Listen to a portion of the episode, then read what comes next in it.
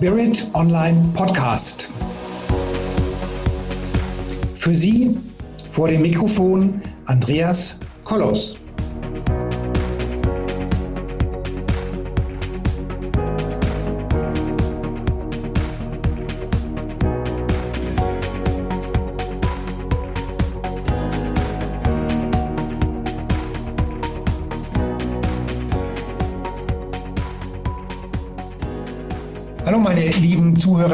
Und Zuhörer da draußen vor den Endgeräten. Wir reden heute über den Regenwald und dafür habe ich mir wirklich eine der führenden Kapazitäten vor die Kamera beziehungsweise vor das Mikrofon geholt. Wir reden heute über Landwirtschaft, wir reden heute über Schokolade, über leckere Schokolade und heute hier vor dem Mikrofon der Arno. Dr. Arno Vigos, eine der führenden Kapazitäten in seinem Gebiet. Ich freue mich jetzt wirklich, dass wir über dieses Thema reden, weil es geht uns alle an. Und wir können auch, wir werden auch alle ein paar Call-to-Action-Empfehlungen bekommen. Also der liebe Arno wird uns sagen, was wir auch hier in Unterfranken oder in Würzburg oder in München oder in Hannover oder wo auch immer Sie gerade zuhören, tun können für den Regenwald und für ein gesundes Leben für uns und für unsere Kinder. Lieber Arno, herzlich willkommen heute hier im Spirit Online Podcast. Ich freue mich ganz, ganz toll, ganz, ganz wirklich vom ganzen Herzen, dass du heute hier bist. Lieber Arno, erzähl uns was über dich und über den Regenwald, über Landwirtschaft und vor allen Dingen über Schokolade.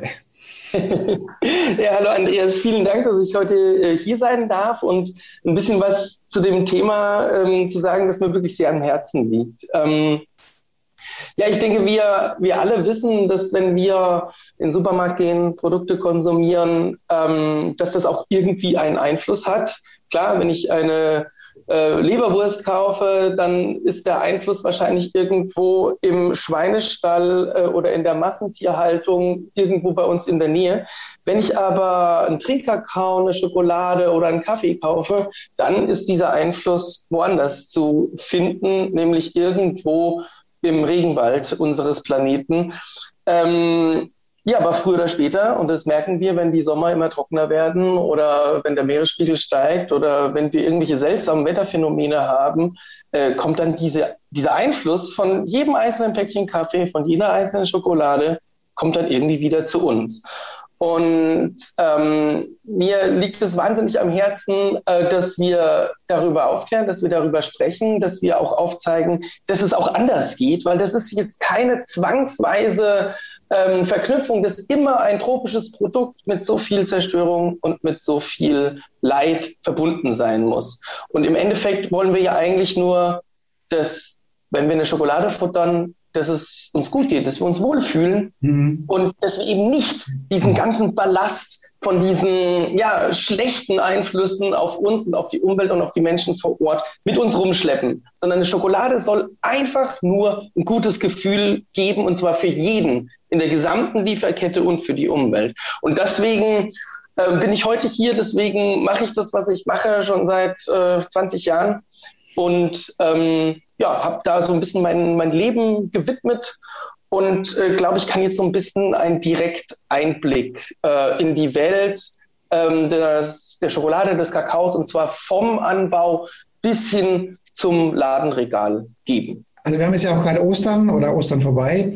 Und ich habe gestern für mich selbst festgestellt, dass ich noch nie in meinem Leben so viel Schokolade gegessen habe wie an diesem Osterfest.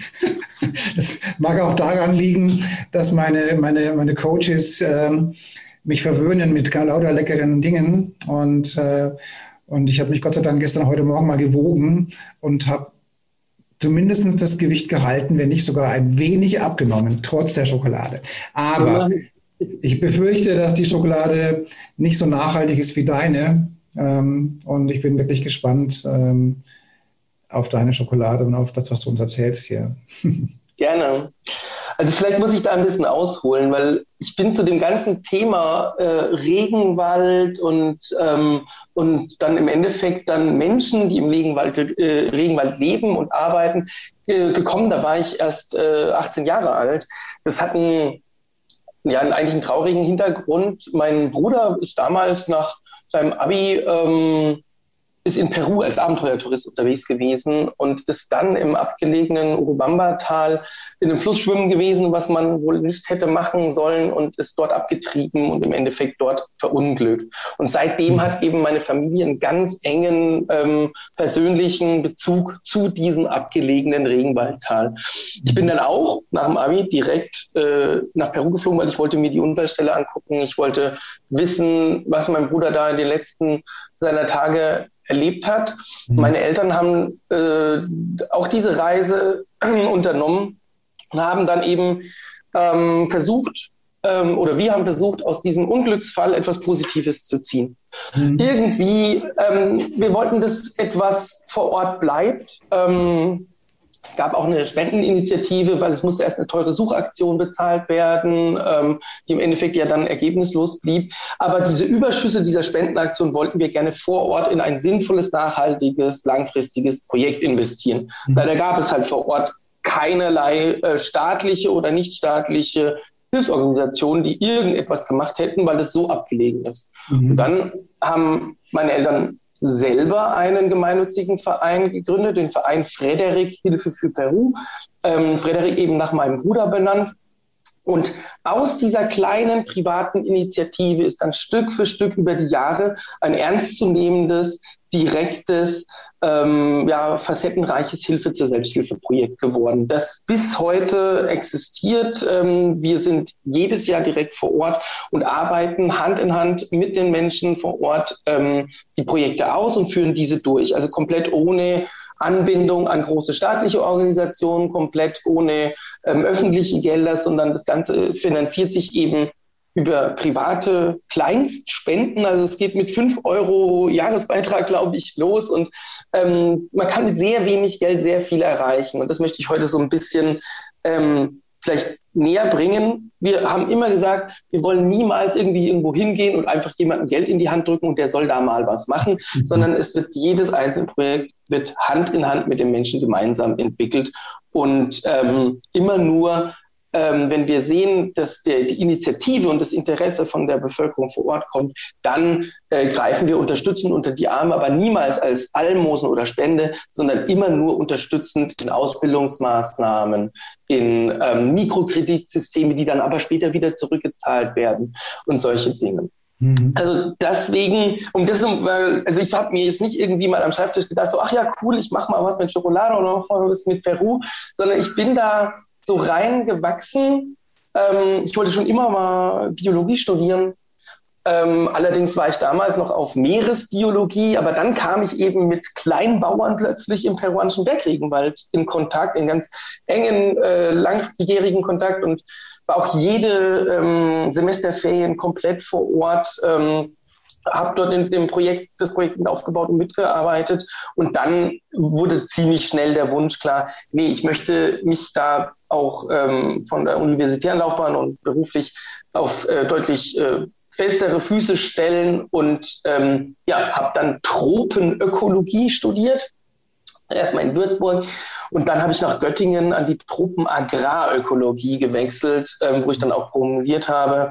Im Endeffekt äh, habe ich mich dann wirklich komplett den Kakao- und Kaffeeanbau und alternativen Anbaumethoden ähm, verschrieben. Mhm. Genau, unser, unser gemeinnütziger Verein Frederik Hilfe für Peru, also da gibt es auch eine Webseite dazu, ähm, Frederik mit C und dann bindestrich hfp.de.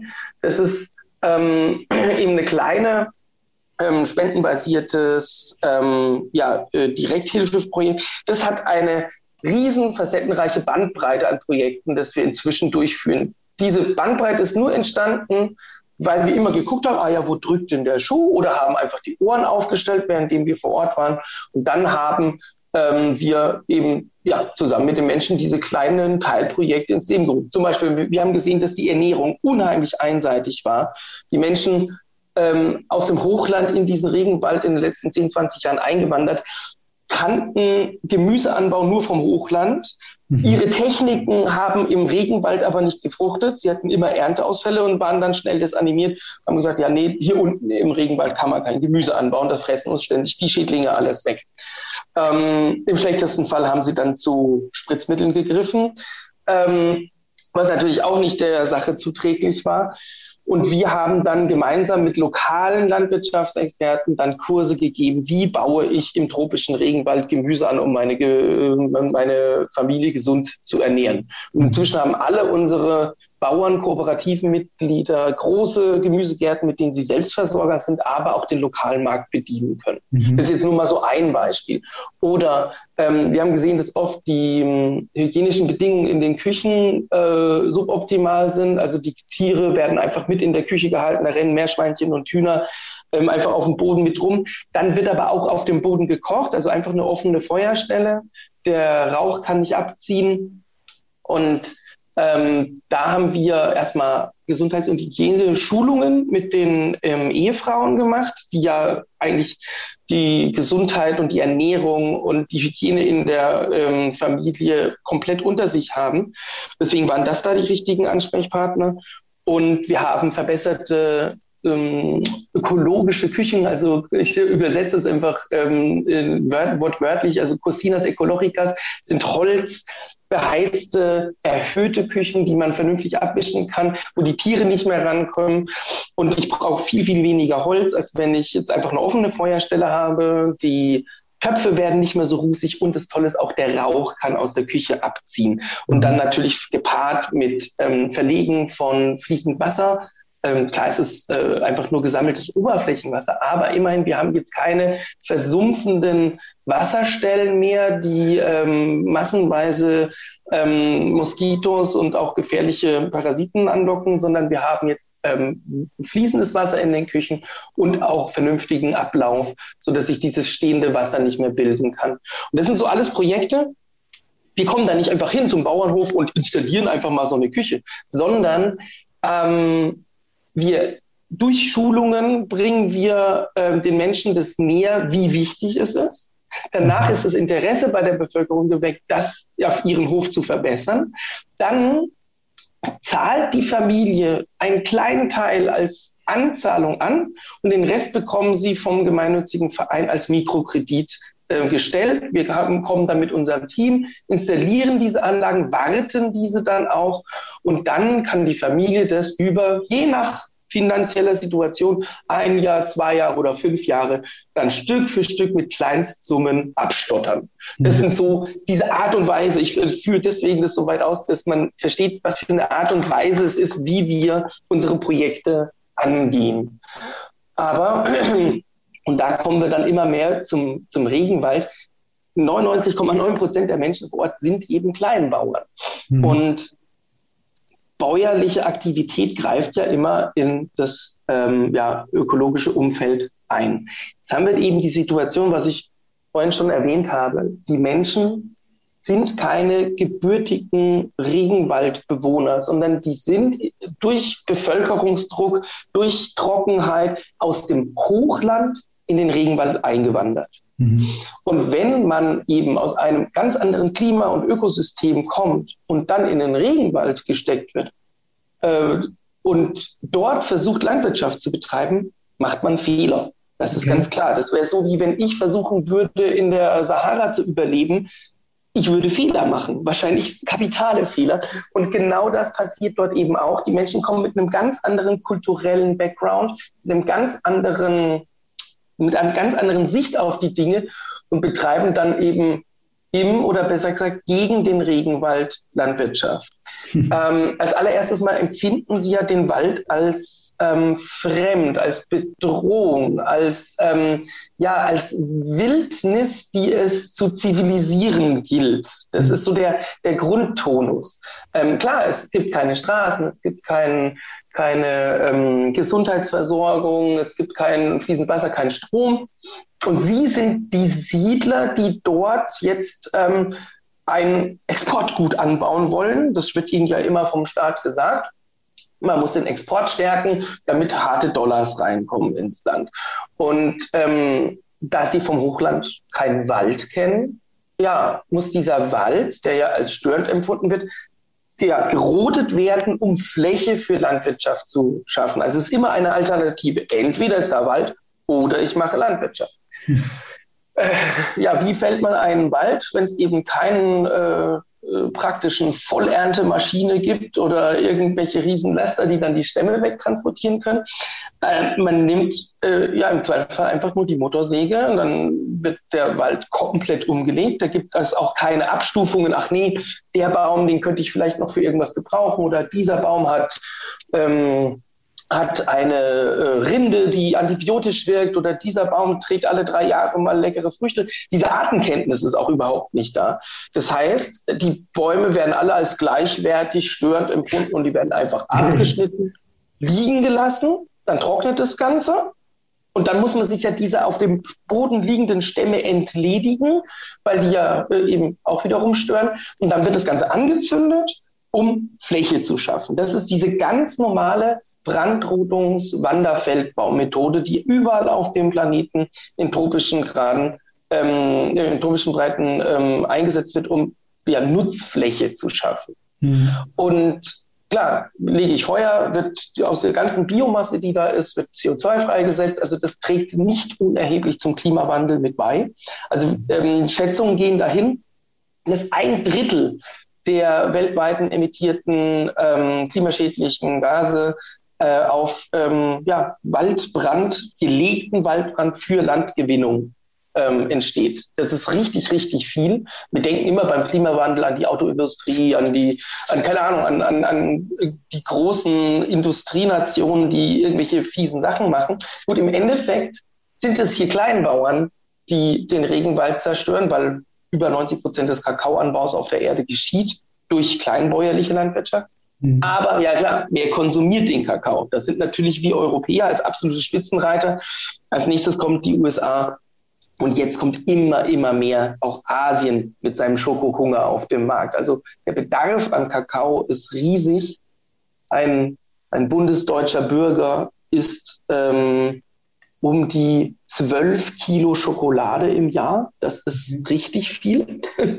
Und ja, diese Menschen stehen also im Druck. Ähm, in den Köpfen war verankert, ja, ich muss Kakao anbauen für den Export, um mir meine, mein Leben zu finanzieren, meine Nahrungsmittel zu kaufen. Und wir stellen das so ein bisschen auf den Kopf. Dadurch, dass wir diese großen äh, Gemüsegärten ähm, etabliert haben, dadurch, dass wir die Menschen in Kleinviehzucht ausgebildet haben, auch in Weiterverarbeitung von Produkten, schaffen wir es erstmal, dass die Menschen Selbstversorger sind und gar nicht mehr so viel Geld brauchen, weil sie eben ihr Essen selbst produzieren und deswegen nicht mehr äh, im Laden einen Sack Reis oder eine Dose Thunfisch kaufen müssen. Und das nächste ist, wir haben die Landwirtschaftstechniken komplett revolutioniert vor Ort. Ähm, das haben wir auch nicht einfach selber mal aus dem Hut geschüttelt, sondern ähm, wir haben verschiedene Partnerprojekte gesucht, wo schon etwas mit Bodenschutz, Biodiversitätsschutz ähm, und äh, gemischten Agroforstsystemen passiert. Dazu sage ich auch noch gleich was.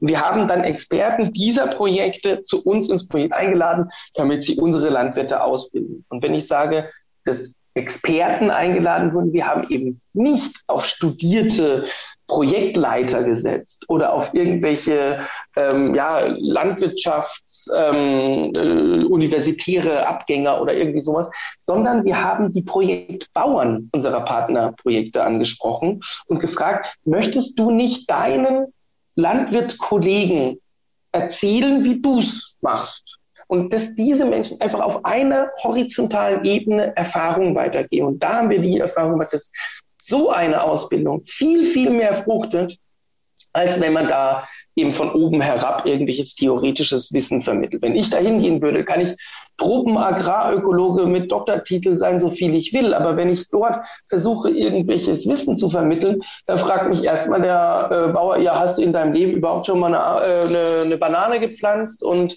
äh, unterscheide bitte mal hier sieben verschiedene Kaffeesorten und schon bin ich aufgeschmissen, weil ich habe einfach nicht dieses praktische Wissen. Und ähm, das kann ein Landwirt als Ausbilder viel besser rüberbringen. Ich könnte jetzt sehr lange und ausführlich über die Feinheiten von Agro- äh, oder von ökologischen Anbautechniken in den Tropen sprechen. Ähm, das würde wirklich zu weit führen. Das Prinzip ist relativ einfach. Man versucht als allererstes mal den Regenwald nicht einfach komplett kahl zu roden. Das ist Quatsch. Es gibt genug Fläche, die wir wieder in Betrieb nehmen können, die schon zerstört ist von irgendwelchen vorhergehenden Generationen durch schlechte Nutzung zerstört ist. Und diese Flächen, die können wir wieder nutzbar machen. Dort können wir die ausgewaschenen, degradierten Böden wieder ähm, aktivieren. Wir können wieder Humus schaffen und wir können dort dann nicht eine Monokultur anbauen, sondern eine Mischkultur. Das ist nämlich auch nochmal eines der großen Probleme der Landwirtschaft in den Tropen und meiner Meinung nach auch in Europa. Wir denken immer nur an eine einzige Anbaufrucht. Das ist eine Folge von unserer industriellen Art, Landwirtschaft zu treiben. Wenn ich halt nur Weizen auf dem Feld habe, ist es halt leichter, dort mit einem Mähdrescher durchzufahren, als wenn da jetzt dann noch äh, ein paar Wiesenkräuter mit drin sind und was weiß ich, eine Kornblume und so. Das nervt alles. Deswegen hat uns die Agrarindustrie in den letzten Jahrhunderten darauf gebracht, auf einem Acker steht eine Anbaufrucht. Und genauso wurde das auf den Kakaoanbau übertragen. Alles ist voll Kakao. Ein Kakaobaum steht neben dem nächsten. Ja, was ist jetzt, wenn ein Kakaopilz reinkommt in die Plantage, die äh, einfach die Kakaofrüchte befällt und diese zerstört? Die kann sich natürlich komplett ungehindert zwischen jedem Baum äh, und dem nächsten dann weiter ausbreiten. Oder genauso mit Schädlingen. Über 50 Prozent der Kakaoernte weltweit wird durch Schädlinge vernichtet. Das muss man sich auf der Zunge zergehen lassen. Die Hälfte der, des Kakaoanbaus geht drauf, weil wir Schädlinge und Pilzkrankheiten in den Flächen haben. Also und das wird wiederum Entschuldigung? Noch, noch, noch, noch, im, noch in, an, am, am Baum oder noch in der Pflanze oder, oder hinterher? Nee, nee, direkt am Baum. Also die, die man, man, schaut sich einen normalen Kakaobaum an und dann ist die Hälfte der Früchte, es wird in irgendeinem Stadium entweder von Pilzen befallen oder von Schädlingen zerfressen und ist somit für die Ernte ja verloren. Okay. Und die, also früher hat man immer gesagt, ich äh, lese das jetzt auch immer noch von Leuten, die leider wenig Felderfahrung haben, wenig Ahnung haben. Ja, die Menschen sind ja so arm, die nutzen keine Spritzmittel. Die können sich die gar nicht leisten. Und das ist auch gut so im Anführungsstrichen. ähm, das ist aber nicht so, sondern die Menschen vor Ort, also in Afrika, in Asien und in Lateinamerika, die glauben, sie tun ihren Pflanzen irgendwas Gutes, wenn sie in den lokalen Markt gehen und irgendein Spritzmittel, die dann so bezeichnende Namen haben wie Bazooka oder Potentia oder so, irgendwie sowas, kaufen die Menschen mit dem letzten Pfennig, den sie haben, kaufen sie ein Spritzmittel, von dem sie nicht einmal wissen, ist das jetzt ein Fungizid, ein Insektizid, ein Herbizid. Sie kommen mit den Angaben auf der Flasche auch überhaupt nicht klar. Da steht halt, nehmen, versünden Sie es in eine 1 zu 7 Mischung mit Wasser und spritzen Sie dann 250 Milliliter alle zwei Wochen vor der Ernte und dann nochmal zweimal nach der Ernte.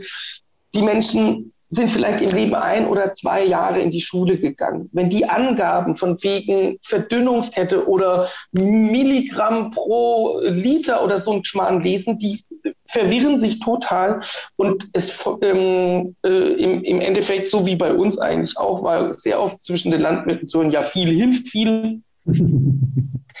Diese Produkte werden in einem absoluten Maße überdosiert und damit werden Böden und natürlich auch die Menschen, die das ohne Schutzkleidung aufbringen, äh, vergiften sich selbst.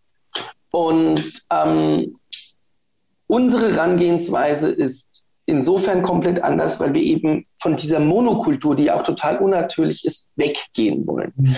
Wir nehmen eine degradierte Fläche, wo vielleicht jetzt sagen wir mal eine alte Kakaoplantage drin ist, wo die Menschen gemerkt haben, ah ja, die können wir gar nicht mehr bewirtschaften, die wirft nichts mehr ab, alles mit Schädlingen und Krankheiten verfressen und die Böden sind ausgelaufen. Wir brennen ein neues Stück Regenwald ab. Dann schaffen wir die meistens oder hoffentlich von diesem Schritt der, der erneuten Rodung abzuhalten, sondern sie davon zu überzeugen, dass sie doch mit ihren alten Flächen noch durchaus etwas anfangen können. Mhm. Als erstes Mal werden Bäume gepflanzt. Schattenbäume und zwar nicht irgendwelche importierte Schattenbaumsorte, die irgendwo herkommt, sondern wir nehmen heimische Bäume und dann auch richtig viele verschiedene Arten. 20, 30, 40 verschiedene Baumarten pro Hektar kleine Bäume, große Bäume, schnell wachsende Bäume, ähm, besonders hartes Holz, um Bauholz zu haben, besonders schnell wachsendes Holz, um Feuerholz zu haben, aber auch Medizinalbäume, wo man eben, was ich schon mal gesagt habe, also es gibt halt eine riesige Biodiversität an verschiedenen Bäumen und jeder Baum hat irgendeinen Nutzen. Die einen haben vielleicht ähm, große harte Samenkapseln, die dann Tukanfutter ist und die anderen ähm, haben vielleicht eben äh, so äh, lustige Pfahlwurzeln, aus denen man tolle Axtstiele machen kann. Mhm. Ähm, wenn man sich da das Wissen über die Biodiversität und die Nutzbarkeit der heimischen Arten von den Ureinwohnern des Regenwalds holt, dann kann man da richtig was draus machen. Und währenddem dann so diese Schattenbäume langsam ranwachsen, verjüngen wir die Kakaobäume. Das geht. Man kann einen alten Kakaobaum, der nicht mehr trägt, der, der halt äh, schon ein bisschen in die Jahre gekommen ist und nach 80, äh, 90 Jahren schafft er kaum mehr zwei, drei Früchte im Jahr, da kann man den abschneiden und dann kommen, der, kommen Wassersprosse wieder hoch.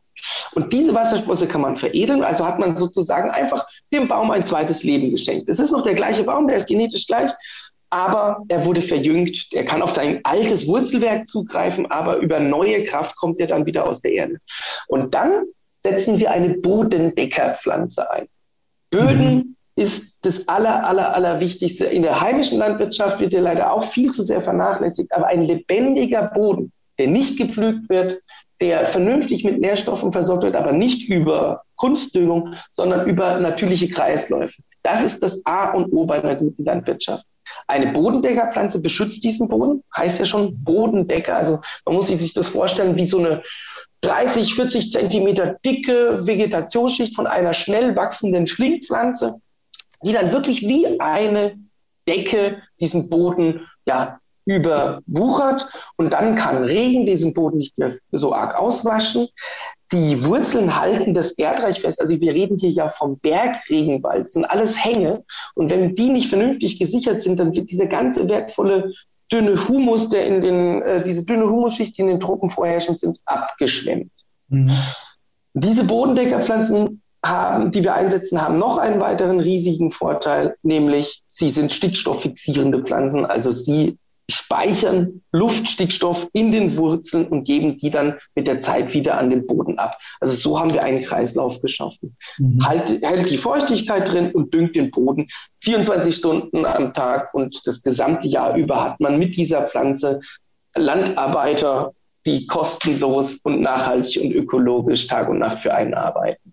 Und sobald das bei den Bauern ähm, etabliert wurde, dann werden die Ernten auch besser. Wir haben deutlich weniger Krankheits- und Schädlingsbefall, weil ein Kakaobaum nicht direkt als Nachbarn wieder einen weiteren Kakaobaum hat. Der nächste Baum steht erst nicht vielleicht äh, so wie in einer normalen Plantage zweieinhalb Meter daneben, sondern erst nach fünf, sechs, sieben Metern kommt der nächste Kakaobaum.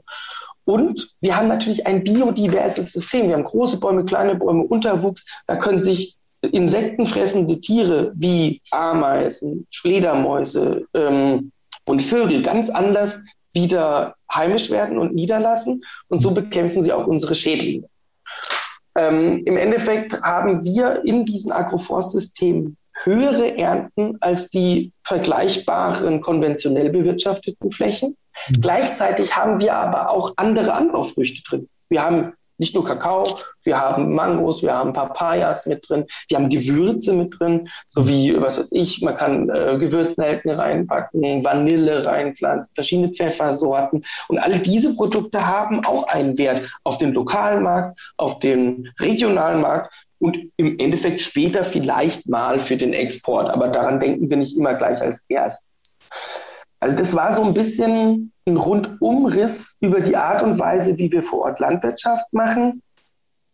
Das hat gedauert, wahnsinnig lang gedauert, bis wir das vor Ort etabliert hatten. Ich weiß, dass der erste Bauer, der den ersten Viertel Hektar ähm, auf diese ökologische Anbaumethode umgestellt hat, einfach nur, um es mal auszuprobieren, weil er das eben in verschiedenen Partnerprojekten gesehen hat und so. Der hat fünf Jahre gebraucht, bis er wirklich den ersten Baum gepflanzt hat und diese Denkweise, Bäume sind eine Konkurrenz zu meinem Kakao, abgelegt hat. Inzwischen ist der ähm, unser Vorzeige Ökobauer, Präsident der Bauerngesellschaft, ähm, die wir vor Ort gegründet haben. Also wir haben ja dann eine Kooperative gegründet, um die zusammenzuschließen. Also es hat sehr lange gedauert, aber einmal etabliert hat dieses System so viele Vorteile, die einfach auf der Hand liegen, ähm, dass sich immer mehr Menschen dann dieser Art der Landwirtschaft verschreiben. Ähm, ja, das war so ungefähr der Stand vom Jahr 2000. 2013, 2014. Die hatten also eine Gruppe ökologischer Bauern in Peru inzwischen mit dem EU-Biosiegel ausgestattet, was auch ein unheimlicher bürokratischer Aufwand ist, das zu haben und zu halten. Und die hatten einen wahnsinnig tollen Kakao, aber die Preise, die sie für den Kakao bekommen haben, waren immer noch grottenschlecht. In diesem abgelegenen Tal gibt es gerade mal eine Firma, die so fahrende Händler in dieses Tal reinschicken und dort für Spottpreisen Kakao von den Bauern abkaufen. Deswegen haben wir die Kooperative gegründet, um da ein bisschen eine Interessenvertretung für die Bauern zu schaffen. Und ähm, wir haben aber gemerkt, es klappt nicht. Wir müssen den Kakao näher an den Konsumenten bringen. Mhm. Wir haben es versucht, in Lima an irgendwelche Exporteure zu verkaufen. Die haben nur gelacht über die Mengen an Kakao, die wir da beigebracht haben. Ein Container, das wird Dafür macht er nicht einen neuen Lieferanten auf. Ne? Ähm, dann haben wir hier in Europa versucht, an die Türen zu klopfen. Das war noch irrwitziger. Also wenn man, keine Ahnung, bei äh, Rittersport oder was weiß ich was an die Tür klopft und sagt, ja, ich hätte da eine Gruppe Bauern, die einen Container pro Jahr Kakao produzieren. Das sind keine Mengen. Also Kakao wird in zig Containerweise gehandelt und nicht in einzelnen Tonnen.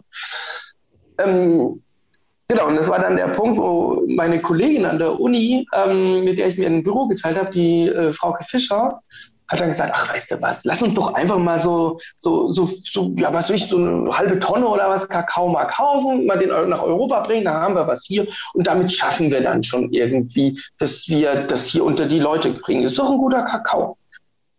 Das haben wir dann gemacht. Wir haben die Firma Peru Puro gegründet äh, inzwischen vor äh, sechs Jahren, fast, nee, fünf Jahren, und haben dann begonnen, Kakao zu importieren. Inzwischen rösten wir den Kakao auch direkt vor Ort im Urubamba-Tal, haben wir eine kleine Röstanlage angeschafft und die Ehefrauen unserer Kakaobauern die betreiben diese Röstanlage und so schaffen wir, dass die Wertschöpfungskette direkt vor Ort bleibt. Und dann beliefern wir eben unverpackt Läden, Weltläden. Ich bin viel im fairen Handel und, äh, unterwegs oder eben einfach auch über unsere Webseite peropuro.de verkaufen wir Kakaobohnen, rohe Kakaobohnen, also einfach nur, die werden nach der Ernte ähm, ganz leicht fermentiert, aber alles temperaturkontrolliert, dass die, ähm, die wertvollen Inhaltsstoffe nicht verloren gehen. Und dann werden die Kakaobohnen mit klarem Quellwasser gewaschen von Hand und dann zu uns gebracht. Und es ist also einfach nur reinster Kakao.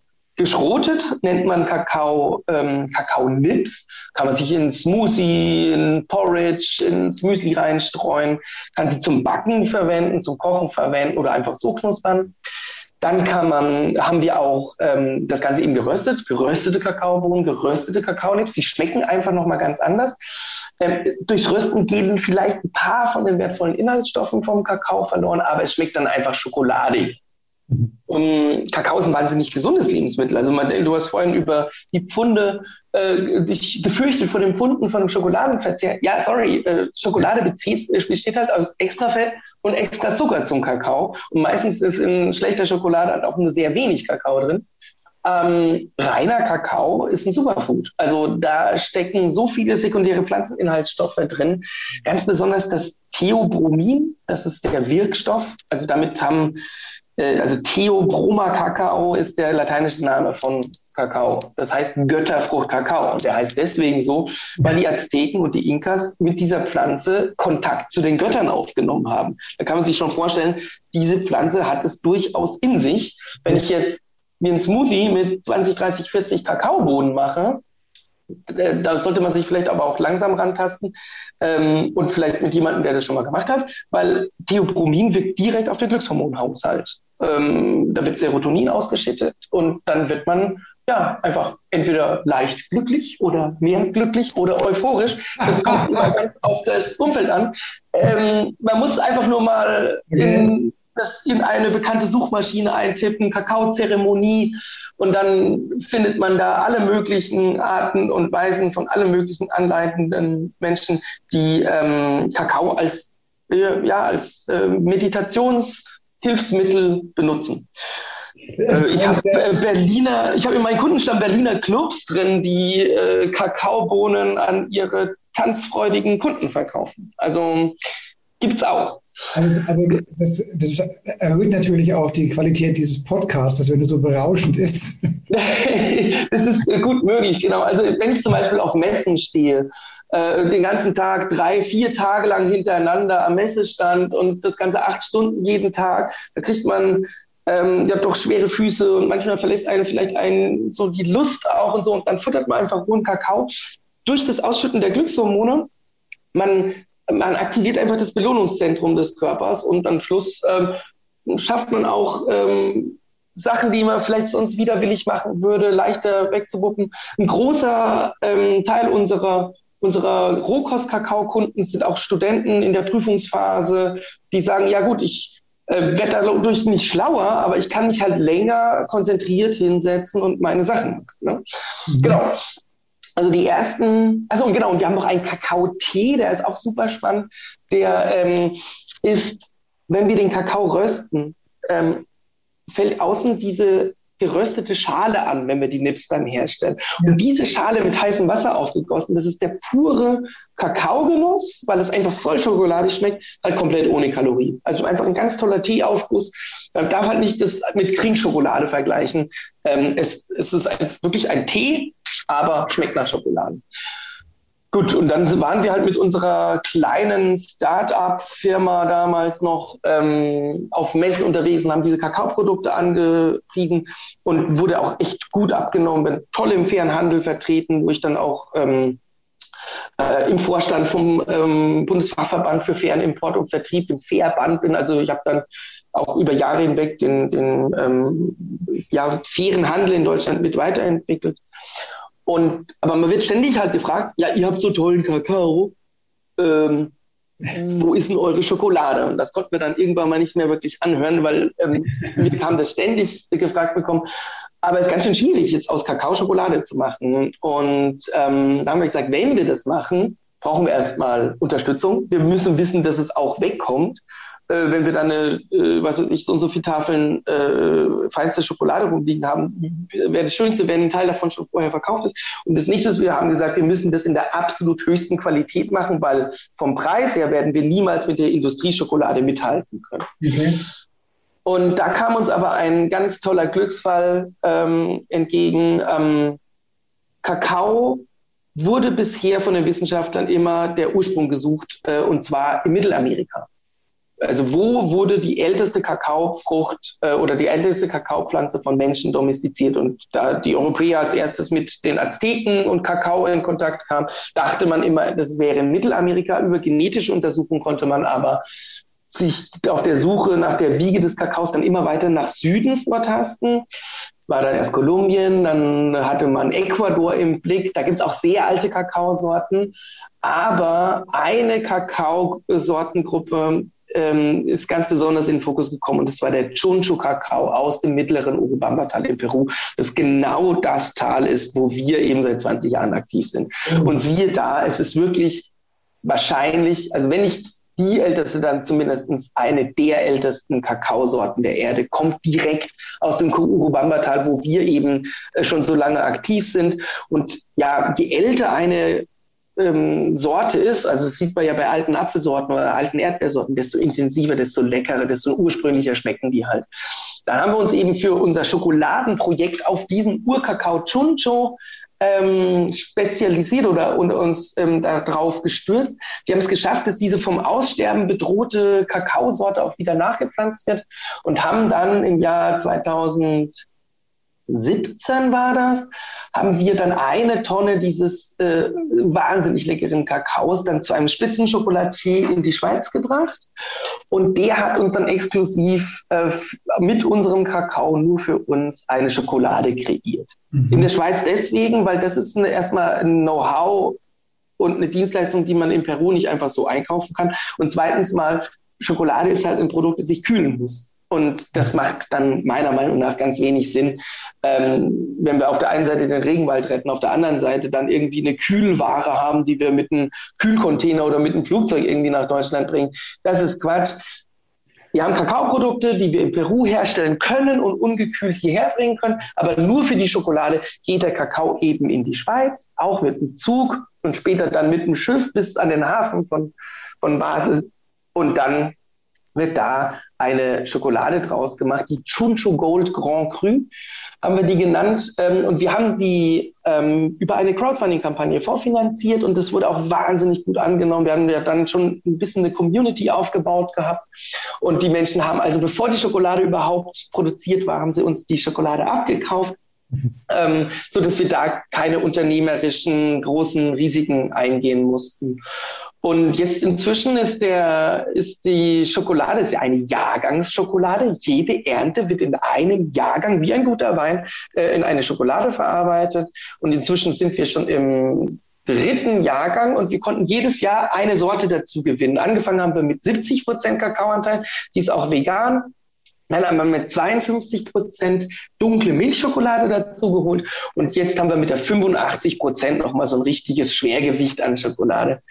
Und ähm, ja, also verpackt in, in eine, ähm, wie alle anderen unsere Produkte auch, in einer ähm, Werkstatt für Menschen mit Behinderung hier nur zwei Kilometer weg von meinem Wohnort bringen wir da immer unsere ganzen Kakaoprodukte, aber auch die Schokolade hin. Und die Schokolade wird in ganz edles, schönes ähm, Büttenpapier äh, aus Gmund am Tegernsee. Da ist eine alte Papierfabrik, die dieses Papier auf Maschinen, die 130 Jahre alt sind, herstellen.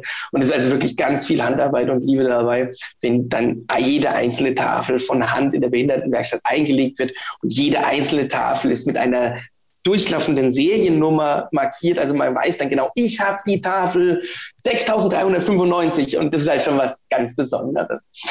Genau. Und letztes Jahr haben wir mit Kaffee angefangen. Also die Bauern in den höheren Lagen haben sich schon fast beschwert, dass sie nicht ein Teil von unserem Projekt sein können, weil da oben wächst kein Kakao mehr. Aber es wächst eben fantastischer Kaffee. Und da haben wir jetzt äh, auch einen ganz traumhaften Kaffee mit im Programm.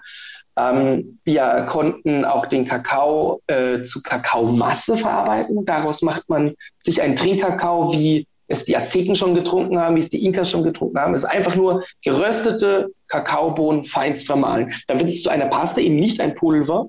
Und wenn ich das dann schmelze mit äh, Milch, Mandelmilch, Wasser oder wie auch immer aufgieße, Süße, je nach Lust und Laune, ähm, dann kann ich da ein Kakaogetränk äh, trinken, das ist nicht vergleichbar mit jedem Pülverchen, das ich dann im Laden kaufen kann. Ja, die Schokolade hat jetzt schon zum dritten Mal ähm, auf großen internationalen Wettbewerben Medaillen abgeräumt. Also die Schokolade ist amtierender Vize-Weltmeister der dunklen Schokoladen.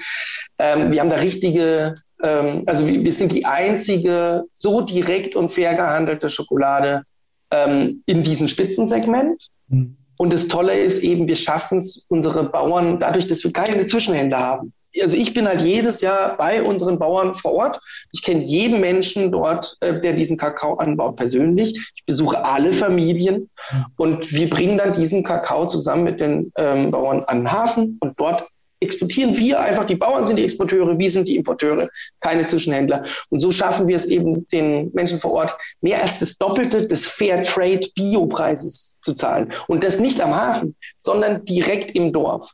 Und zwar auch nicht erst nach der Ernte, sondern wir finanzieren das Ganze vor. Das heißt, jetzt im Januar habe ich das komplette Geld für die komplette Ernte 2021 nach Peru überwiesen. Die Bauern müssen keine Agrarkredite aufnehmen bei irgendwelchen ähm, ominösen Banken zu horrenden Zinsen, wie es sonst üblich ist, sondern die Bauern können von dem vorgestreckten Geld arbeiten und am Schluss bekomme ich dann meinen Kakao. Und das klappte jetzt die letzten sechs, sieben Jahre ganz hervorragend. Ich habe nie ein Problem mit schlechter Qualität oder zu geringer Ernte oder irgendwie sowas gehabt. Das war alles in bester Ordnung. Ich denke, so geht Handel und so lustigerweise geht auch Handel in Krisenzeiten. Alle jammern, oh ja, die Lieferketten brechen zusammen. Ja, sorry, wenn du eine Lieferkette hast, die aus 20 Einzelteilen besteht, wo jeder Zwischenhändler nochmal einen Cent abgreifen möchte und so, dann klappt es halt nicht. Aber wenn du dann mit dem José und mit dem Jonathan und mit dem Demnis und mit der Casinta und mit der Yachaida sprichst und dann einfach deinen Kakao von den Menschen beziehst, mhm. dann kann die blöde Krise uns nichts. Und ich denke, das ist der Weg, wie auch Globalisierung fair, nachhaltig und gut funktionieren kann. Also ich bin begeistert. Ich habe ja hier auch das Vergnügen, an meinem Monitor zur Linken deine Schokolade, deine Schokolade zu sehen. Und ich schon bin schon dabei, die Bestellung auszulösen. Ähm, überlege, überlege mir gerade, welche Mengen ich jetzt in meinen Bauch einschlichte. Ist sehr vernünftig, genau. ja, Arno, ich bedanke mich für dieses tolle Interview. Hast du jetzt noch, noch irgendwas, was du unseren Zuhörern auf den Weg geben kannst, wo sie sich so ganz klein wenig selbst äh, im Rahmen selbst engagieren können, mal abgesehen davon, dass sie eine wunderschöne Schokolade kaufen können, gibt es noch irgendwas anderes? genau, also ich denke, dass egal welches Lebensmittel man zu sich nimmt, dass man immer sehen muss, da steckt eine Landwirtschaft dahinter, da steckt eine Viehhaltung dahinter und versucht euren Impact, euren Fußabdruck so gering wie möglich zu machen. Das ist bei manchen Produkten sehr schwer, bei manchen ist es etwas leichter.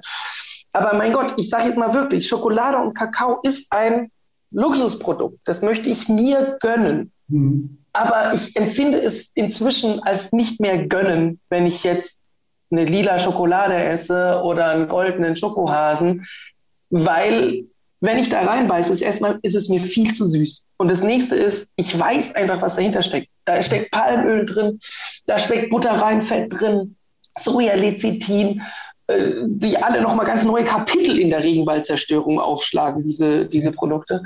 Äh, wenn ich mir was Gutes gönne, dann bitte, liebe Leute, macht das mit all eurem Verstand und ähm, genießt es und dann kann man auch mehr für ein Produkt ausgeben, wenn es aber dann diese Bereiche Fairness, Ökologie und Qualität einfach abdeckt. Eine gute Schokolade, die darf eigentlich nur drei Inhaltsstoffe haben oder von mir aus zwei, Kakao und ein bisschen Zucker, fertig. Äh, wenn ich unbedingt eine Milchschokolade essen möchte, dann halt noch ein bisschen Milchpulver, aber mehr darf da nicht rein. Schaut auf die Packung, guckt, was ihr da zu euch nehmt und ganz oft werdet ihr zu dem Schluss kommen, Moment, ähm, die Werbung hat mir vermittelt, dass ich mir das gönnen sollte, aber das ist kein Wohltat, weder für mich, noch für meinen Körper, noch für den Regenwald, noch für die Menschen, die vor Ort leben. Und wenn man da das so ein bisschen abklopft, dann wird man, glaube ich, ganz schnell auch seinen Konsum reduzieren. 11,2 Kilo Schokolade im Jahr ist zu viel. Und dann esse ich vielleicht nur noch vier oder fünf Kilo Schokolade im Jahr ist immer noch, ehrlich gesagt, genug in unserer westlichen Gesellschaft mit unserem äh, Bewegungsmangel. Und dann esse ich aber halt Schokolade, die deutlich, deutlich besser ist in jeder Hinsicht. Und ja, ich denke, damit haben wir allen was Gutes getan. Und ja, wir haben halt nur einen Planeten und so viel Kakao wächst einfach nicht. Ähm, muss man ein bisschen aufpassen. Also ich werde jetzt auch gleich eine Bestellung auslösen, was mich überzeugt. Perfekt, genau. Lass dir schmecken. Lieber Arno, vielen Dank für das tolle Interview. Jederzeit wieder. Schön, dass du hier vor dem Mikrofon für mich warst. Dankeschön, hat mich gefreut. Liebe Grüße an euch alle. Tschüss.